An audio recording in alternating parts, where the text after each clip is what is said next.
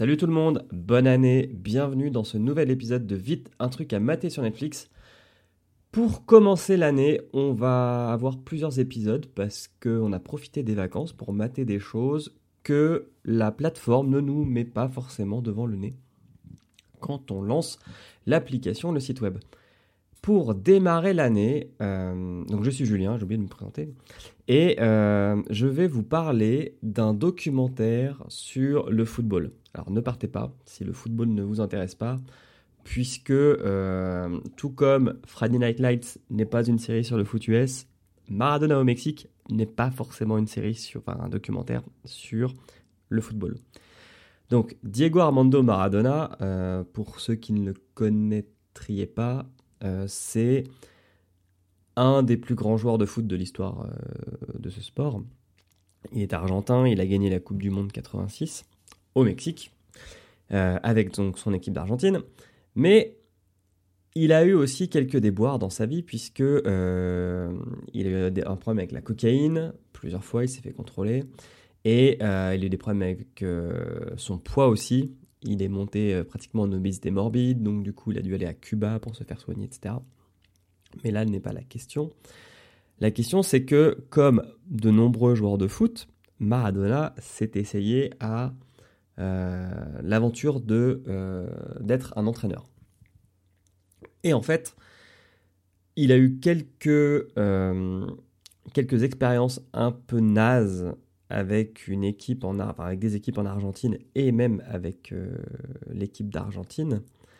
Et là, en 2018, il s'avère que Diego euh, Maradona arrive dans une équipe de Division 2 au Mexique.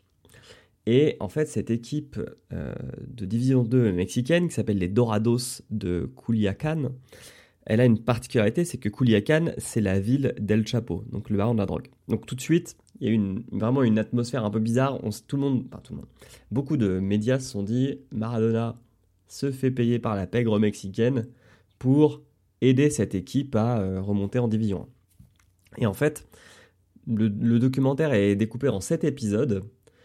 Et pendant ces 7 épisodes, on va suivre euh, ce que va faire Maradona pendant deux saisons en tant qu'entraîneur. Et c'est assez fascinant parce que euh, on a en face de nous un mec qui a je dirais, plus de 50 ans maintenant, et euh, qui, a, vraiment, comme on dit, qui a, vécu, euh, qui a brûlé la chandelle par les deux bouts.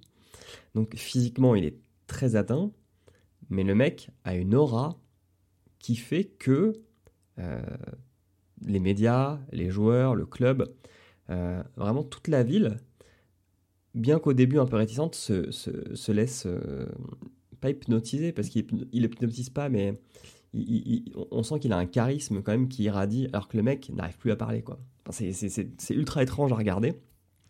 Et ce qui est encore plus étrange, c'est qu'on a l'impression que le mec est nul en tant qu'entraîneur, et il prend cette équipe qui n'a pas gagné grand-chose, enfin qui n'a rien gagné, je crois qu'il a dû jouer une ou deux saisons en, division mexicaine, et il arrive à en faire une, équipe euh, bah, qui joue bien, qui marque des buts, parce que le mec arrive à insuffler une confiance à ses joueurs.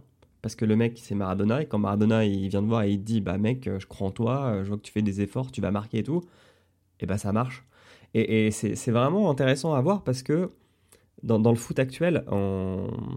alors si le sujet vous intéresse pas, on va dire qu'en gros, aujourd'hui, il y a deux grands entraîneurs, euh, que sont Guardiola et Klopp, donc l'entraîneur de Manchester City et l'entraîneur de Liverpool, qui sont des. D'un côté, on a Guardiola qui est quelqu'un qui, qui, est très dans l'analytique et euh, qui, qui, qui, a fait du, du, foot une science. Et puis on a Klopp qui est beaucoup plus dans l'humain, beaucoup plus dans euh, la confiance, euh, le mood, etc. Et Maradona est plutôt de cette deuxième école.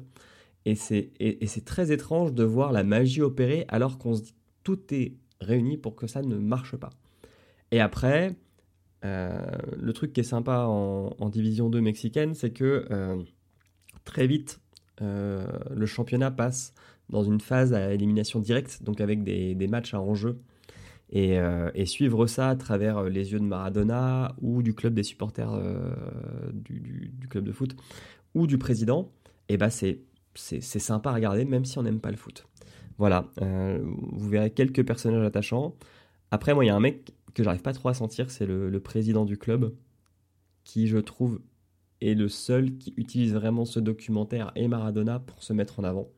Mais, euh, voilà, ça dure pas longtemps, c'est des épisodes de 30 minutes, donc euh, voilà, ça fait 3h30.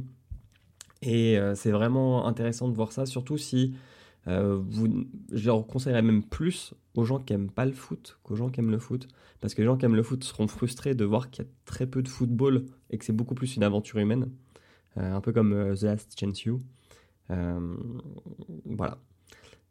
J'espère que ça vous plaira. Je vous souhaite de bonnes fêtes, une bonne année, parce que normalement on a jusqu'à fin janvier pour vous souhaiter une bonne année. Et puis bah, à bientôt sur, euh, sur ce, ce flux. Ciao